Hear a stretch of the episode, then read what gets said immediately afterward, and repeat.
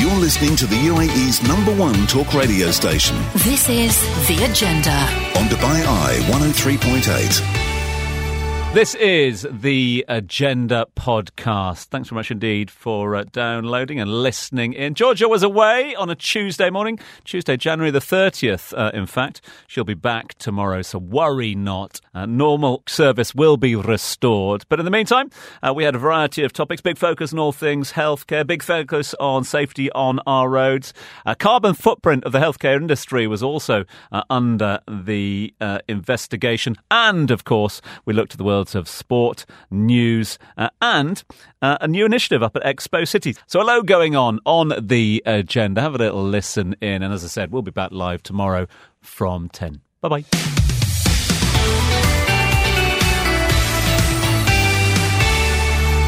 Let's kick things off with one of the big talkers of the day. Yeah, three words. You just mention them and you get a response straight away from your listeners out there. Cost of living. Uh, and that is uh, our first topic of the morning. Uh, cost of living, living cheaper than other parts of the world. Ask one of our listeners out there. Please ask these researchers to come and live here on an average salary and consider salad cost, lunch delivered every single day, car rental, additional cost of mileage over the standard mileage consumption, DEWA, Emicool, etc., etc., etc. If they come and compare food at the Union Co-op and not a staying in every day of your life, then yes, that might be cheap. We are starting today with the topic that everyone has an opinion on the cost of living. How's it feeling for you? Safe to say, the Facebook board suggests a lot of people are feeling the pinch right now. Perhaps uh, this is something that sounds familiar to you. Okay, so looking at your budget just from like a financial planner point of view, mm. uh, you can't really afford your current rent with your income at the moment. Yeah, I know. Well, have you thought of moving further outside the city? Yeah, I have. It's just that I move further away from the city every year, and then the further I move away, the more it costs me to get back into the city where I work. So, kind of the rent I'm saving is is redundant, if you know what I mean. Have you thought of a side hustle? Make more money. Y- yeah, I have considered a side hustle. Very nice. Um, it's just that I'm time poor. Um, time poor plus regular poor. Computer still says no. But while rents have definitely risen in the UAE, it seems we've got it easier than many other global cities, apparently. New research from global statisticians Numbeo have found, or has found, that Dubai is the 58th most expensive city in the world when accounting for income versus expenditure. Uh, they come behind New York, Hong Kong, Sydney, London, Copenhagen, and Dublin, among others. Abu Dhabi, meanwhile, fares even more favourably, coming in at 85th most expensive, behind the likes of Oslo, Amsterdam, Edinburgh, and Galway. What's more, once rent is removed from the equation, neither Dubai nor Abu Dhabi even ranks in the top 100 for living costs. So, are our cities actually more affordable than we perhaps realise? Do we take it for granted? We've got an expert in studio to help try and address some of those questions. We might not have all the answers, but we can certainly point you in the right direction. Financial independence coach, founder of Dead Simple Saving, is of course Steve Cronin, who's been kind enough to join us live in studio. Morning, Steve. Good morning. Good to see you as well. Um, let's do the, uh, the, the list first and foremost. This uh, list from Numbeo. Are we? Oh, oh, oh, not we, but are you personally surprised to see our cities so far? Is it up or down? Down the list. You have to take these surveys with a bit of a pinch of salt. Um, so um, I think directionally they can be interesting, but uh, they're really there to generate media articles, as far as I can see. So so um, we love to think that Dubai is number one in everything, and it's a bit of a shock to discover that there are more expensive cities out there. Um, the thing is, like with many cities, uh, particularly uh, Dubai, uh, it's a city of many level levels. If you want to live in a palace and you can afford it, you can live in a palace. If you want to live very, very cheaply in the middle of nowhere, you can. So, so really, it's about choosing your level and whether you can bear to go down a level and maybe you imagine that your friends and colleagues are laughing at you behind your back but maybe they're secretly jealous that you're you're brave enough to to do that. So i think it's about finding your level without being miserable. With, in terms of the list, though, and again, I don't want to linger too long on the list, it, it, it, it, begs more questions than it delivers answers at the moment. But one thing that is interesting is that lists like this bring us together around this table. They get people texting in left, right, and centre. So if you were to put one of those statist statisticians, one of those words I can't ever speak, uh, say, um, uh, hats on uh, from Numbeo, and you're putting together this list. Can you see why the UAE could potentially fare well against other global cities? Yeah, I've actually broken it down. And, and the nice thing about Numbeo is that uh, it doesn't just do a cost of living index, it does a rental index, it does a groceries index, it does a restaurant index. And uh, so what we see is that um, rent, if I compare 2019, so pre COVID, when things were kind of normal, and then now, uh, rent, we Dubai is the 44th city in 2019. It's gone up to the 29th, and that's starting to seem a bit more uh, realistic. I mean, maybe it's a shock that there are 28 more expensive cities out there, but still quite high up in terms of rent. Uh, in terms of groceries, um, languishing down at 182. So your milk's still quite cheap. Restaurants, 125th. I think what's particularly interesting is that when you compare salary versus expenses, which is what it's all about, really, actually Dubai's not doing too bad and it's got better over the past five years, which suggests that pay rises may have uh, kept it at least at pace with the cost of living and uh, better than other cities.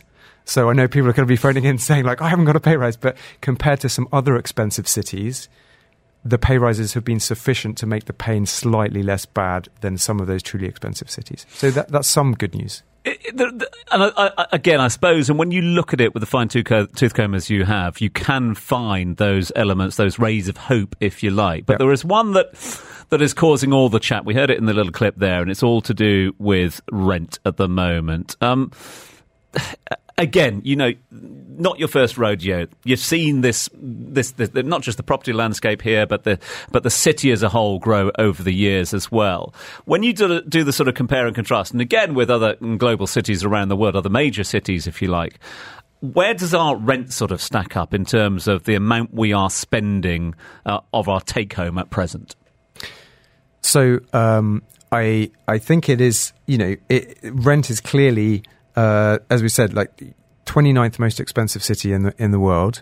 Um, maybe we have to adjust that down compared to our salaries, so like slightly slightly better. Um, but I would say you know probably in the top 40, 50 cities in the world, and uh, but again.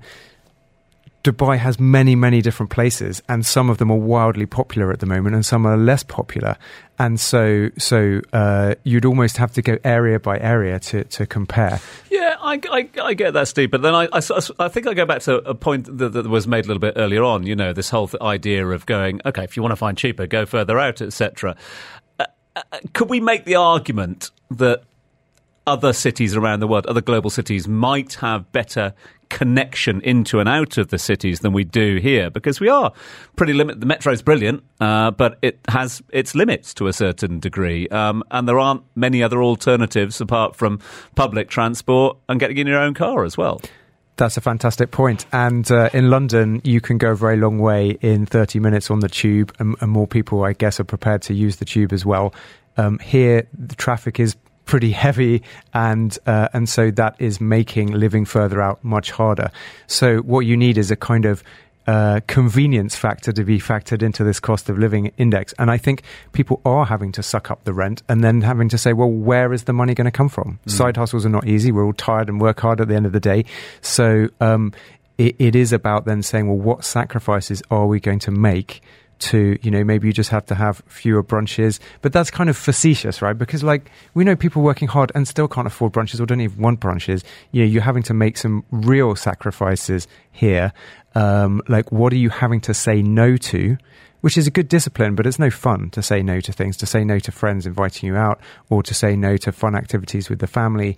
Um, I think we're going to see more of that. Hopefully, things are going to calm down a bit in 2024. Maybe uh, I don't have a crystal ball. We're starting to see maybe signs of of the the property market just calming down a little bit. So hopefully, the pain won't continue. Text messages, as we predicted, are coming in thick and fast at the moment. Here comes another one from one of our listeners. Uh, feel free to put your name uh, with these. Equally, you can uh, text us through anonymously should you wish. Uh, my, rent, my rent went from 80k a year ago to 150k a year. Uh, same place, no additional benefits. My housing allowance hasn't got uh, an increase or seen an increase since I joined, as this is not mandatory by law. That's, I'm sure, one sentiment that's being shared by many uh, across the city at the moment. Uh, again, I suppose I go back to this, and I don't want to labour the point about rent, but A, the facts are rent's going up at the moment. B, um, they keep going up as well. So is that playing on people's minds that you sort of got to be not just thinking about paying your rent that month, but thinking, will I be able to afford this property at the end of this year? Yeah, it's a absolutely. It feels unsustainable, and that's why some people are jumping into the property market, even though it feels a bit peaky, right? Uh, to to just get out of that whole stressful situation, especially if you have kids or something and you want some stability one answer, you know, the other lever is the salary. And it may be that you have to look for another job. It's not easy to get a pay rise when you stay in that company. Why should they suddenly put the housing allowance up in line with the index? They just, most employers don't. But, um, the global economy is reasonably good at the moment. The Dubai economy is re- the UAE economy is reasonably good at the moment, and so there is space for employers to put their um, packages up if they want to attract the top talent. So always have that peripheral vision open for another job. You know, that is a potential answer to your problem if you're feeling really squeezed.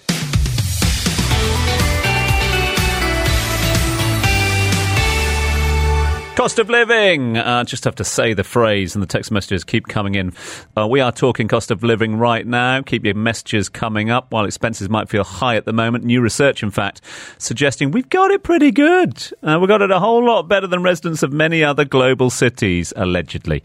Uh, a global cost of living study by Numbeo has found that when accounting for income versus expenditure, Dubai cheaper than 57 other major cities. That includes New York, Hong Kong, Sydney, London, Copenhagen, and Dublin, among others. Abu Dhabi, even better, coming in behind 84 other cities that include Oslo, Amsterdam, Edinburgh, and Galway. Even better, once you remove rent from the picture, neither Dubai nor Abu Dhabi even ranks in the top 100 for other living costs, such as food and utilities. Steve Cronin has been reading the report. Uh, he's a financial independence coach. He's also the founder of Dead Simple Saving. He's still with me here in the studio. Um, look, no big surprise. A number of these, que- the number of the comments coming through from listeners out there um, are surprise. Uh, some aghast. Uh, some saying who comes up with these surveys as well. But do. Again, I mean, I'm always cautious, Steve, of using the word bubble. Uh, despite being a West Ham fan, I don't like using the word bubble because it seems to be something of a swear word here in the city. No one wants to acknowledge it. But if we were to sort of suggest there is a little bit of a bubble, I mean, do people underestimate just how expensive it is in other parts of the world. If you spend time here, to become immune to that? I think uh, you go to live in Singapore or New York or Zurich or Bermuda, it seems, topping the list. Uh, you would be astonished. I mean, I nearly fell out of my chair when someone said how much a, a flat in a good location in Singapore was. Mm. And so uh, these places are genuinely expensive relative to the income. So um, this place is expensive, but it's you remember there's no tax as well, which does help a lot. Mm. Right, help, helps a lot. Um, at the end of the day, I, I only care about how much you can save. It's your income minus your expenses. That is the big thing, right? So, so you, you have to make sure you're not getting t- squeezed too much. Otherwise, you're literally on that hamster wheel, just working, working, working, working to survive.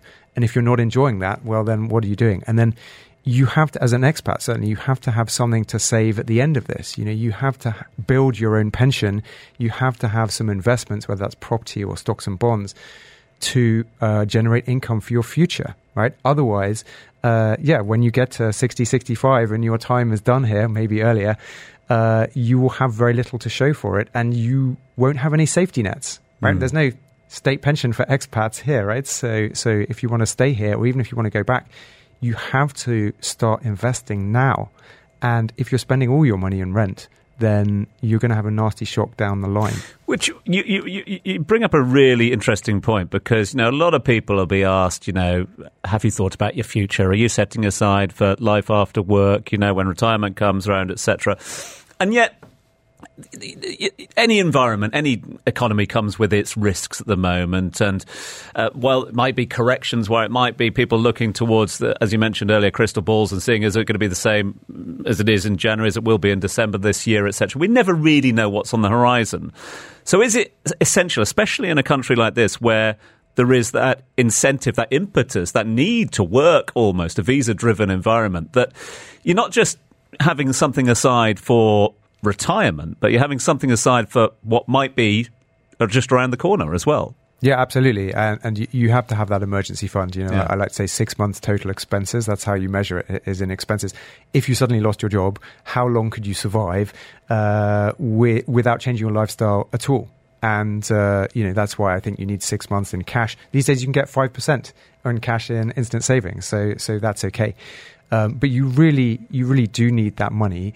Um, that helps to reduce the stress because if you need to, that money can go towards a sudden rent increase if you get blindsided by it. But I think it's also particularly about surviving the next year or two because I can't see rents going up so continuously year after year after year. And, and, and those of us who've been in Dubai over a couple of cycles have mm. seen that it does go down, and it does go down pretty hard. You know, during COVID, like rents were like shooting down and uh, so that will save you as long as you can just grin and bear it for a year or two.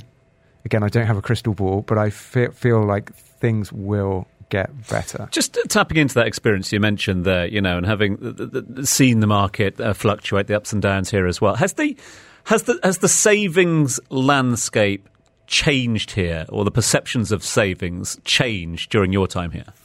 Yeah, I think so. Um, I, I, first came to the region in like 2006, and uh, there was a lot more emphasis on having having a good time. You know, I, I, like to say like. You know, in those days, it was kind of a teenage city, right? It was all living for the moment and partying, and uh, people would be embarrassed to say that they were um, you know, trying to do two for one deals or anything like that. Whereas I think these days, like uh, everyone's looking for the two for one deals and the dirham stretching, and and, and and and people are a bit more sensible. And lots of my my um, private coaching clients have said, you know, COVID was a real eye, eye opener for them, and you know they were pilots that were partying, and suddenly they have no job, mm. and it forced them to uh, to start saving, to think about what they're spending money on, and they've continued that today right? If you don't have those saving muscles now, you'll never develop them. Mm. So a good scare, like your your job getting cut or your pay getting cut by fifty percent, actually does wake you up a bit, and you realise that you don't need to spend so much to be happy.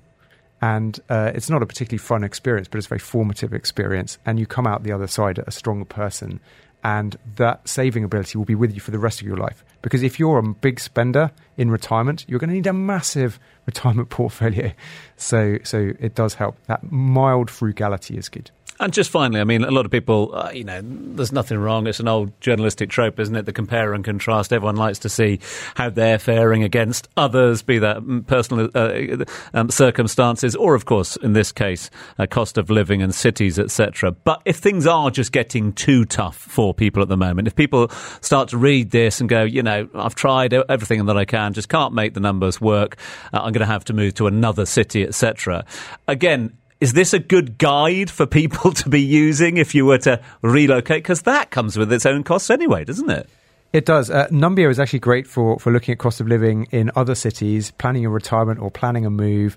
Um, that is helpful. I would say, like, don't feel alone in this. I, I, think one amazing thing about the UAE is the strength of the the Facebook groups and the support you can get. Mm. You know, you can go to British Dads Dubai or Dirham Stretcher or Abu Dhabi Q and A, and you can post anonymously, and you just get a flood of support. People the, who with good ideas who are in the same situation. So you don't have to feel alone if you're getting squeezed if there's a, a debt mountain piling up, uh, if you if you're feeling like you you can't cope, like there is uh, support out there uh, that is crowdsourced and therefore probably more effective than anything else and any statistics. Steve, great to have you here in uh, town at the moment. You're here for a couple of weeks, which is great news for all. But if people want to find out more, if people are, are searching for advice, how do they get in touch with the Dead Simple team? Uh, just go to uh, deadsimplesaving.com and uh, we've got some workshops coming up ne- uh, over the weekend uh, or coaching, uh, whatever you need. Uh, I'm here to help you, especially because times are hard at the moment. So, yep. Steve, lovely to see you as always. Thanks so much indeed for your time this morning and all the best for 24. Thank you very much.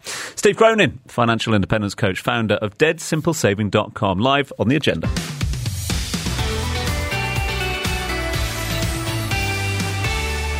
Agenda Hour 2 through until 1 o'clock this afternoon. Uh, thank you very much indeed for being with us. Now, I'd imagine that your carbon footprint is the last thing on your mind when you head to the doctor.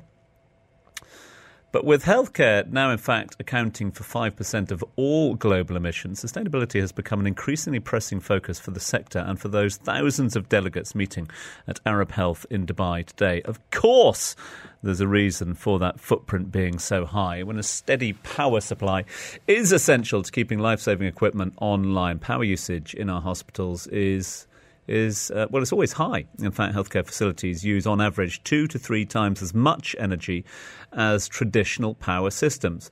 But c- can that be cut without compromising patient safety? That's a question that professionals are grappling with at the moment. To find out, I'm going to be joined now uh, on the line uh, by the Environmental, Social and Governance Director at Abu Dhabi's M42. Uh, Amy Lhoxey joins us now live this morning. Amy, much appreciate your time. Thanks for joining us. Thanks for having me, Tom. It's a pleasure to be here. So, I suppose the first question is why? A lot of people will take this for granted, but why? Why is healthcare accounting for such a large, such a sizable carbon footprint? So, it's a really good point to note that if you look at the comparison, and I think you raised this in the introduction, between, say, an office building and a hospital, the energy intensity of the building is about two to three times greater. Um, and that's a really important point to note because we currently are in a climate health nexus. What does that mean? So we've got the World Health Organization reporting more than 13 million people dying each year due to climate related illnesses. And at the same time, if healthcare was a country, it would be the fifth largest emitter in the world. So do we save lives or do we save the planet, Tom? That's the question. The, the, the next question that that begs as well is obviously this is a global concern. It's a concern for many the world over. But how significant concern is it for people like yourself and others within the industry itself? It's a global concern that we need to address, and that's why at M42 we're shining a light on this fact.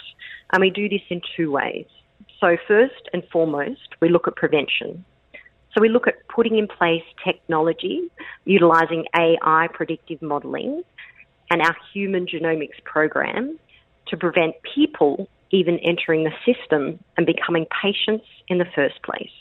Because fewer patients means fewer emissions and less waste. Secondly, we're looking at our carbon footprint. So we're shining a light on the fact that we are an energy intensive sector and M42 has proudly entered our net zero journey and we've created a decarbonisation roadmap to take us to a low carbon future.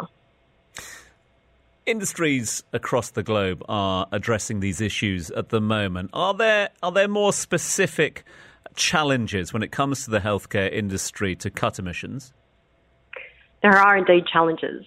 First and foremost, it's looking at how we need to demystify the link between planetary health and human health. And we've just obviously finished our COP28 um, experience, which, which brought together global leaders around the world.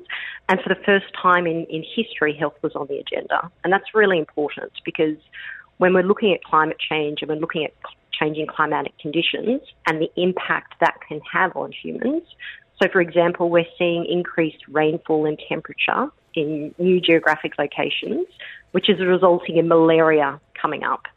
And this is where we can use M42's AI predictive modelling, human genomics program, and environmental genomics program to look at how these changing weather patterns around the globe are affecting communities, and therefore we can proactively put in place services and healthcare facilities to minimise impacts on these communities, particularly those most at risk and vulnerable.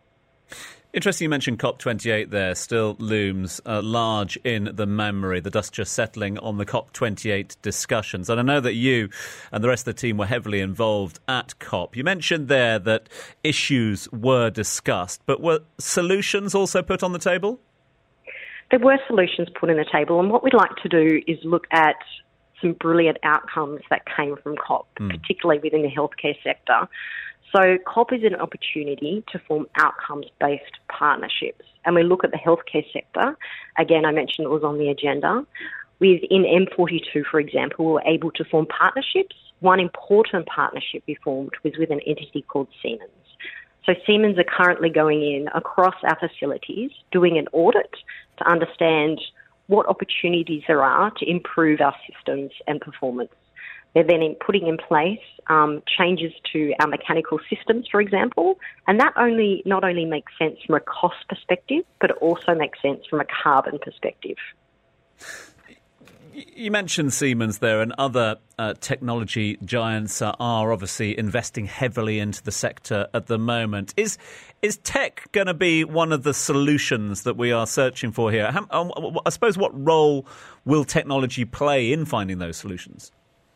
Yeah, technology are at the heart of the solutions. Really, we need to we need to recognise that indeed technology also has a carbon footprint, but the benefits include improved efficiencies, improved understanding on planetary health, improved understanding on human health, and importantly, things like we've got a, within Med 40 within M42 mm. we've got a app called Med 42. It's essentially a large language model where communities patients can go into the app, ask the question, and get a high quality answer. That has a number of benefits. It means people don't even need to get into the car, drive to the hospital, and enter the system to begin with. And unfortunately, as we know, hospitals sometimes make people sicker. So it's again looking at the benefits of technology as it relates to the healthcare sector. It's it's it's a unique challenge. Uh, it's interesting listening uh, throughout the course of the last hour or so. This unique challenge that the industry has. Obviously, as you've rightly said there, and the, the hard work that you and your team and others in the industry are putting in to to reduce that carbon footprint for the sector as a whole. But the same, you know, at the heart of the sector, the, the heart of the industry is patient care, and not wanting to compromise that is going to be key. Is that is that one of the big challenges?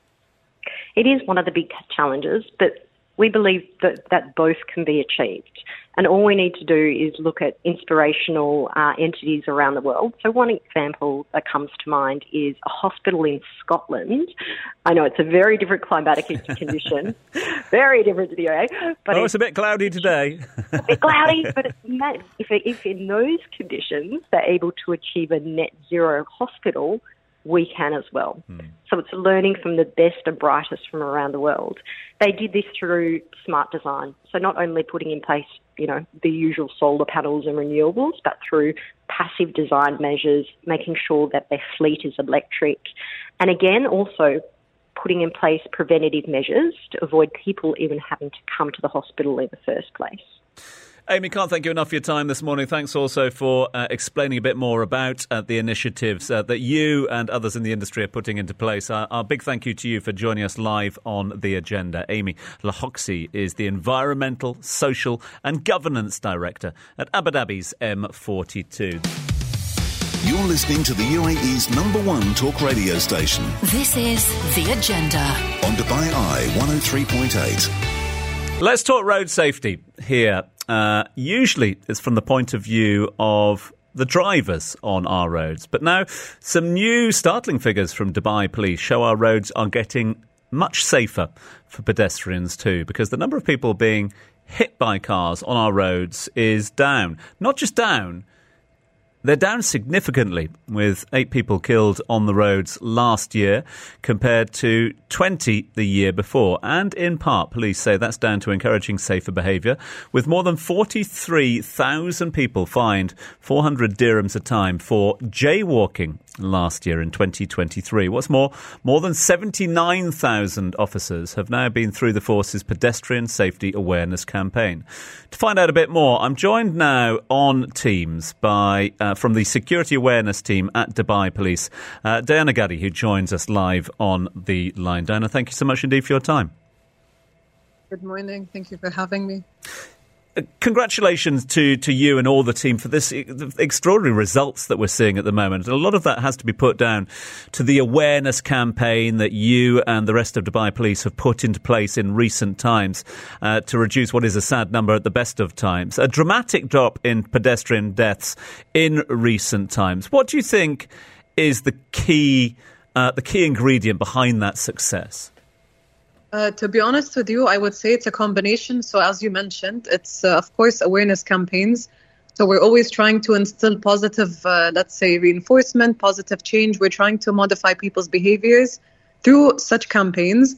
And at the same time, we enforce stricter laws and policies. So, we're trying to battle it from both sides, basically. There may be listeners out there this morning, Dinah, who um, are still a little bit confused about the, the, the, rules for pedestrians. And a lot of people will be taken back by that number I mentioned a bit earlier on about 43,000 people fined for jaywalking. That's a significant number uh, in its own right. What are the, can you just outline the rules for pedestrians?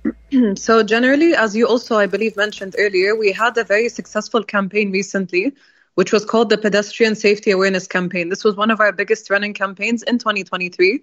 And this campaign itself, uh, I guess you also mentioned, had over 79,000 beneficiaries. And the way that this campaign ran is that we tried to basically educate the public about how to cross safely.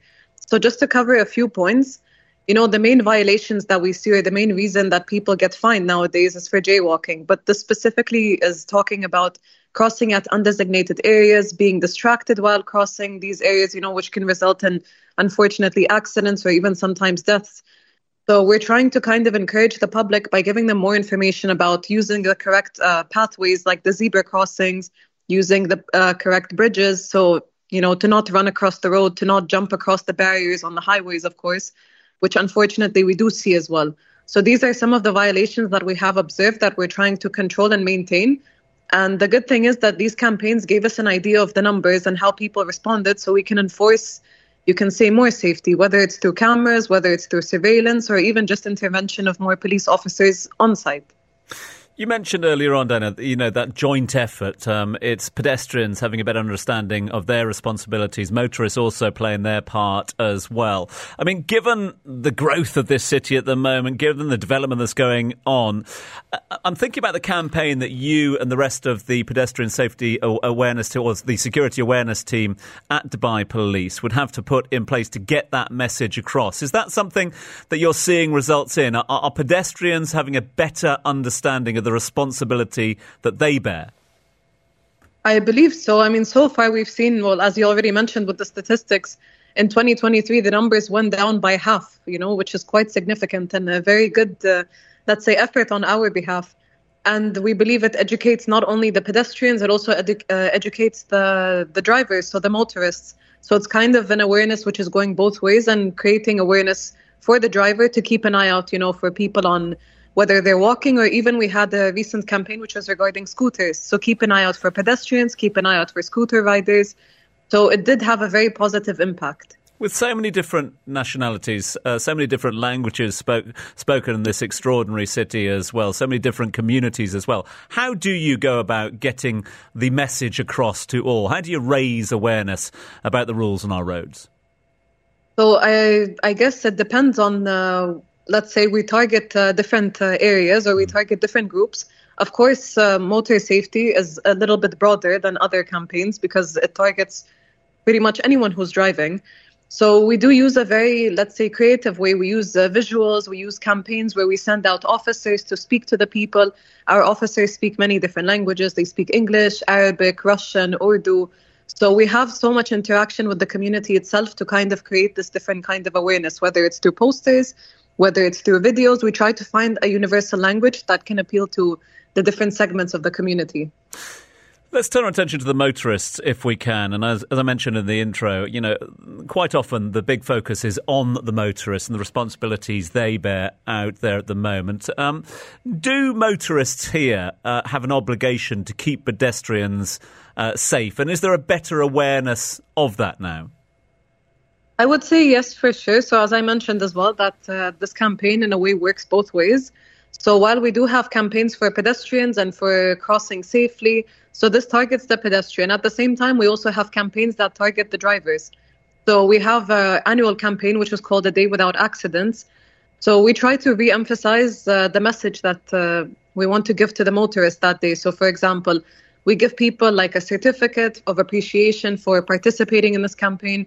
And all we ask you to do is, is to pay extra attention to the road, to not be distracted by your phone, to look around you and keep your eyes peeled, you know, just in case there are people walking when they shouldn't be walking. So we do try to reinforce this behavior not only for pedestrians but also for the motorists because for sure it works both ways it's interesting the, the this the, the, findings from this latest campaign as well. When you look at the numbers, because a lot of people will look at the the roads at the moment. It's obvious to see there are more cars on the roads. We are having uh, significant uh, periods of the day when there's uh, a lot of traffic being generated, especially in the rush hours of the morning and the evening as, as well. And yet, despite there being more people on the roads, we're seeing fewer deaths on those roads, which would suggest that the two don't have to equate. Just because we've got more cars on the road doesn't mean we're going to have more accidents and more deaths.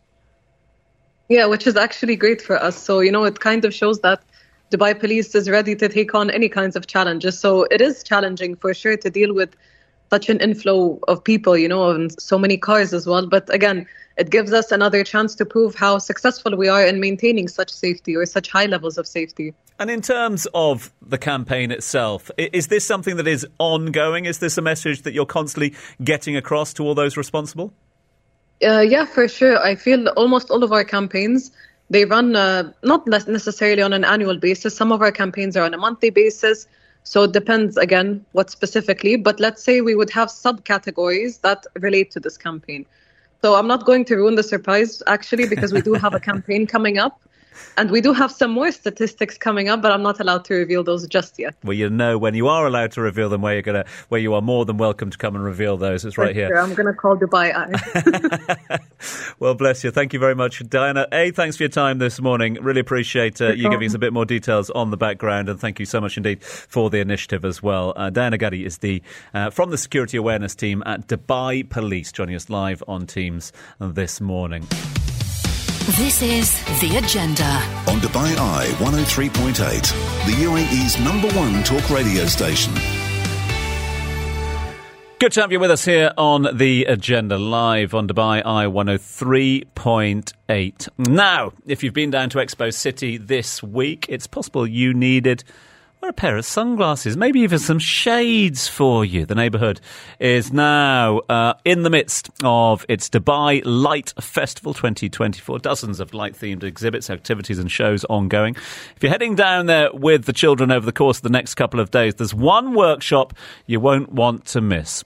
Liter of Light, a Filipino non-profit organisation that during Expo 2020 received an Impact Innovation grant to allow it to grow its work supplying solar lighting to remote communities across the global south. Now, it's enlisting Dubai's children to build simple lighting systems that will soon be used to bring light to the floating villages of the Manobo tribe in Agusan Marsh over in the Philippines. Delighted to say I'm joined in the studio now by the founder of Liter of like uh, of Liter of Light, Illac Diaz, who joins us live here in the studio. Illac, thanks so much indeed for being with us. And thanks for inviting. It's it's really nice because, as you know, Expo City has it's not just a city, but it's a city with a purpose to make things greener, but also a better future for all. So uh, with Dye Dubai, uh, you'll see some of the top Emirati artists. I mean, some of the incredible ones uh, that will be there. Matar bin Lahej, the Museum of the Future guy. I mean, these are big guys. But you will also see that it has a purpose. And this purpose is really to, to share that light, right? So with that brightness, uh, they we will be making by hand, by hand, solar lights uh, that will last for the next five years. Uh, and it can be built by these two hands, right? And uh, we're inviting children uh, to give us 30 minutes of their time. And it will be given to 1,600 families in this Manobo tribes. Uh, what happened here was it's a marsh uh, that, with climate changes, it's flooded. So the regular ways of getting electricity has been cut. So it's flooded. It's one of the biggest marshes uh, in Southeast Asia. And so this would allow uh, Expo City from this Festival of Light to share that lights to others. And we do it uh, on a very personal level. Uh, we ask them to put sweat equity, and that sweat equity will go and ship directly uh, to these tribes in the next two months. So you got children helping to build and construct the lights, is Yeah. that right? And then and, and and then what? How do you sort of how do you quantify the impact that they're going to have? Right. So uh, you would understand that kerosene lamps are the de facto way to do it. So they consume almost 35% of their income, you know, selling raw vegetables. So really, really low income, but they use 35% of that uh, to light up their houses. And so what happens with solar is you get rid of that you can charge it for the next five years. So you save all that money for better education, better food. Uh, but more than that is the fact that our technology is open source. So right here, uh, you know, I was not, unfortunately, at the opening at the Dai Dubai and the Vernissage, and that's because uh, Expo City uh, gave me funds to light it in Kenya. So over here, you'll see we make it out of pottery, and then with uh, four simple parts, uh, you could build a solar light that can charge itself. The nice thing there is you can fix it with a screwdriver. Before, we used to donate lights. You know, you buy it manufactured, imported. They're very expensive. And then after a year and a half, it breaks down. So if we had like a million lights today, uh, having this, you know, closed circuits made in a factory, uh, in about a year and a half, it all breaks down. So everybody has to put money together again to buy again. So they're Uh, easily maintained at the same time. Oh yeah, yeah. So this is uh, LEDs for motorcycles. So Hmm. if it breaks, you go to a motorcycle shop, you cut it off. It's 12 volts. Or just go to a motorcycle. Or yeah, or, just don't or- tell the driver you're Yeah, taking their LED. Like, why, is, why is half of my turn signal not working? uh, and also the solar lights. A lot of people don't understand that uh, the U.S. ones and the European ones are five volts. So we have what is laser our laser laser cutters, and we cut it down. You can cut solar panels that are too big and reduce them to two watts, which is what we need. So these are really like you know it might be a small LED, but what's interesting is you know we have 212 staff. We help a million people a year. We have no single factory. Everything's done by hand. And if you go to the exhibits at uh, Dai Dubai, you'll see this artwork by Dabia Lamla, and it call, it's called Sisters of the Desert Project. And it's really meaningful to me because most of these are done by women. They have women cooperatives that used to sell kerosene, your first question, and they used to bring in drums from the city and then partial them out in small little, you know, small little uh, cans, right? And then they used to put a wick and, and, and fire it up. But they used to get this inhalation used to be toxic, and at the same time, if kids tip it over, you get third degree burns or the house burns. Very dangerous to have this kerosene. Now, what's happening is they're shifting into solar. So we're teaching them how to build it and maintain it and get the parts from the nearest city. What's interesting with this kind of movement is it makes ourselves obsolete. Instead of selling them solar lights every two years, they can now make it out of bamboo, recycled plastics, like what you will see uh, in in Dai Dubai, and also pottery that we do in in, in countries, depending what on, on on what they have. But everything is repairable, and every part you can buy locally. So we don't have an in- import export. Everything is built up. We start with 100, and next thing you know, like in Brazil, in the Amazon, uh, we have almost 2,000 beneficiaries, and we never brought the lights there from abroad. Everything has to be built locally. So it's Dai Dubai Light Festival for now, but you can scale this as well, yeah? Right. So it's it's really interesting because uh, sometimes you don't see the bigger picture by asking kids to build one light at a time. But we broke the world record uh, in 2018 by getting you know uh, hundreds of young kids, you know, age uh, three to twelve, uh, age six to twelve, and they built a solar light, and we broke the world record for the largest solar artwork by putting them together That is that was thousand two hundred. Somebody broke the world record uh, recently in Taiwan, one thousand five hundred twenty. But uh, starting with Dai Dubai, uh, we're starting to teach kids, and we're hoping to reach three thousand lights uh, Okay. by March. But it's all powered by the young, all powered by the youth, and each of that will light a home. So each kid building a light will go directly to light up another kid's life. So it's going to be really meaningful. And that's why instead of just building it, uh, what's important to us is the engagement of the young people so they feel that it makes a difference. Eli, we have about 30 seconds remaining. How can people get involved? So right now, you know, please come. Uh, we're there from 6 o'clock Yep. to 10 o'clock every day uh, next to the Al, Al Wasal. Yeah. So you'll see the artworks, but you're going to see a workshop right there where we will have kids building these solar lights. And so please, list, we, we have a list over there and you can make a light that will change lives forever. Basically, that LED, uh, that, you know, that screwdriver that you'll put together makes a big difference in sharing that, that, that you know, that, that single Yeah. light to bring them out of darkness. So please come to Dai Dubai and come to the Liter of Light booth where we're expecting you to make a difference in the world. Dubai Light Festival ongoing up at Expo City. Go and say hi to Illac and the rest of the team. Uh, Illac Diaz, thank you so much indeed for joining us. Uh, Thank you The founder of much. Liters of Light, uh, shining a light on some of the work that he and the rest of the team are trying to do. So go and join in and be part of it.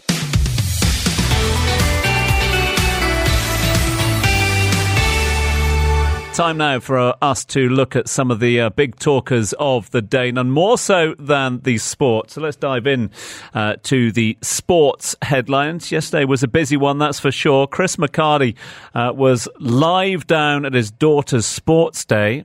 Um, still don't know how he fared in the dad's race at his daughter's sports day. If anyone else does, then please do let us know. You can text us on 4001. In the meantime, though, Chris has been kind enough to uh, just have a little look at today's latest sporting headlines. A very good morning, Tom. Happy Tuesday. Find me this morning not on a school sports day. You find me on the golf course. Free plug for Jumeirah Golf Estates. We're on the sixth on fire. I've got Dwight Yorke as my partner in crime, and we're two down. Dwight's playing well. I'm playing bleep. Right, let's get you up to date with the football. Well, in fact, let me update you on the dad's race yesterday. Let's just say, Tom, I made it through Heat 1, and that was about it. Usain Bolt. I am not. I'm nowhere close. Uh, right, let's get to the football updates. Let's start there. Marcus Rashford, repentant after his late night out in Belfast, well documented, left out of Manchester United's FA Cup tie against Newport County at the weekend. That because he was in Belfast on Wednesday and Thursday, cried in sick on Friday. Erik ten Hag said he would de- deal with it. He has dealt with it. Manchester United have said that uh, the matter has been dealt with internally and that Marcus has taken responsibility for his actions, whatever that does mean. I think Marcus Rashford and Manchester United, a match made in heaven. They are not interested to see what kind of comes of that over the course of the next few months. Marcus Rashford, could he be a Manchester United player beyond the summer? I think there are doubts there. I wonder about Erik ten Hag, his future as well. But watch this space on that. Staying with FA Cup action, Blackburn 4 1 winners over Wrexham, the final tie of the fourth round last evening. Uh, a good win at that for Blackburn. They actually fell one behind. I watched this one, of course, Dwight's former team, Blackburn. They came back to win 4 1. Jon Dahl Tomasson has done a solid job at Ewood Park, and Blackburn safely in to the next round. As for Asian Cup action tonight, we switch now from club football to international football, and there's a real good tie a little later. 8 pm kickoff, knockout stages. Of course, the United Arab Emirates already out, but South Korea, managed by Jurgen Klinsmann, they take on Saudi Arabia, managed by Roberto Mancini. So those two footballing legends, those two wonderful strikers as they were back in their day, they collide. And that's a cracker. I'll be watching that one a little later tonight as well. Uh, Premier League action gets underway this evening. A few matches to look ahead to. The biggest one this week, though, of course, it is Liverpool against Chelsea. That one from Anfield. And just sticking with Liverpool, Virgil van Dijk admitting that he, well, he can't give a guarantee that he will stay at the club beyond Jurgen Klopp's departure. He feels that he may well be surplus to requirements. I'm also having uh, good sources tell me that keep an eye on Diego Simeone for the Liverpool job as well. He hasn't been mentioned by many, but it's my understanding that Diego Simeone does interest one or two at boardroom level at Liverpool. So worth keeping an eye on that. And yeah, that's about it. Football's my lot today. I'm focusing on my own golf game. Gonna get back to it. I've got a putt for par. We're two down. Wish us luck. Cheers, Tom. Big thanks to Chris McHardy uh, and Mike drop moment, Dwight Yorke, uh, the former Manchester United striker. They're both up. Uh, well, that was on the 6th, so they're probably in the back nine up at JGE at the moment. He's got it good, isn't he, old McHardy? Uh, fell flat on his face in the dad's race yesterday, up playing a bit of golf this morning. Uh, blessed blessed life. Uh, we've also got the DP World ILT 20 ongoing at the moment. Remember that couple of games uh, taking place over the course of the next uh, 24 hours. We've got Desert Vipers taking on the Mumbai Indian Emirates uh, game. Uh, it's match 15 of the DP World ILT 20. Uh, that's at the Dubai International Stadium tonight. In fact, should you wish to, want to go and watch a bit of world class cricket with some of the best players from around the world. So that is in action down here in Dubai. And then tomorrow, the action turns to Abu Dhabi, where uh, the Abu Dhabi Knight Riders uh, take on the Gulf Giants in match 16 uh, of the tournament. That one also getting off at 6:30 p.m. tomorrow evening at Zayed Cricket Stadium. Lots then to talk about from the world of sport. Lots also to talk about from the world uh, of the UAE as a whole. News coming through in the last 24 hours that Ras Al Khaimah property developer Marjan has unveiled big plans for a major commercial and residential district in the Al Hamra area of the um, uh, of the Emirate. Uh, that's going to include a 3 million square foot uh, area of rentable office space and more than 4,000 apartments and three hotels. RAK Central, as it will be known, is going to be located uh, on Sheikh Mohammed bin Salman Al Qasimi Street. It's also having going to have parks, green spaces, retail entertainment options, and a lot of interconnected buildings. Marjan yesterday during the announcement saying that the development, which will have views of the Al Hamra Golf Club and the Arabian Gulf, will be the largest CBD or commercial business district anywhere in the Northern Emirates. Um, will be developed in phases, will be delivered in phases as well, but interesting to see the Northern Emirates uh, continuing to develop, especially in light of the demand for property, not just in Dubai and Abu Dhabi, but across the whole of the UAE at the moment. So, news coming out of Ras Al Khaimah, similar news coming out of Al Ain as well overnight as well, uh, with the news that they're going to be undergoing a major transformation um, uh, of its infrastructure and in road structures. Uh, they're going to replace their historic roundabouts. Al Ain, of course, the city of roundabouts, renowned for its roundabouts. Uh, they are going to be replaced with underpasses, bridges, and traffic lights. So, very much a changing of the guard uh, in Al Ain, uh, aiming to reduce travel times, enhance traffic flow, and improve efficiency. This news coming through from Dhabi's DMT, uh, which said that the city's revamp will take place again in stages, with its historic sculptures moved to alternative locations to preserve the city's heritage. So uh, they're not doing away with the famous uh, teapot, uh, clock tower, and other roundabouts, but they will be relocating and moving them to alternative spaces.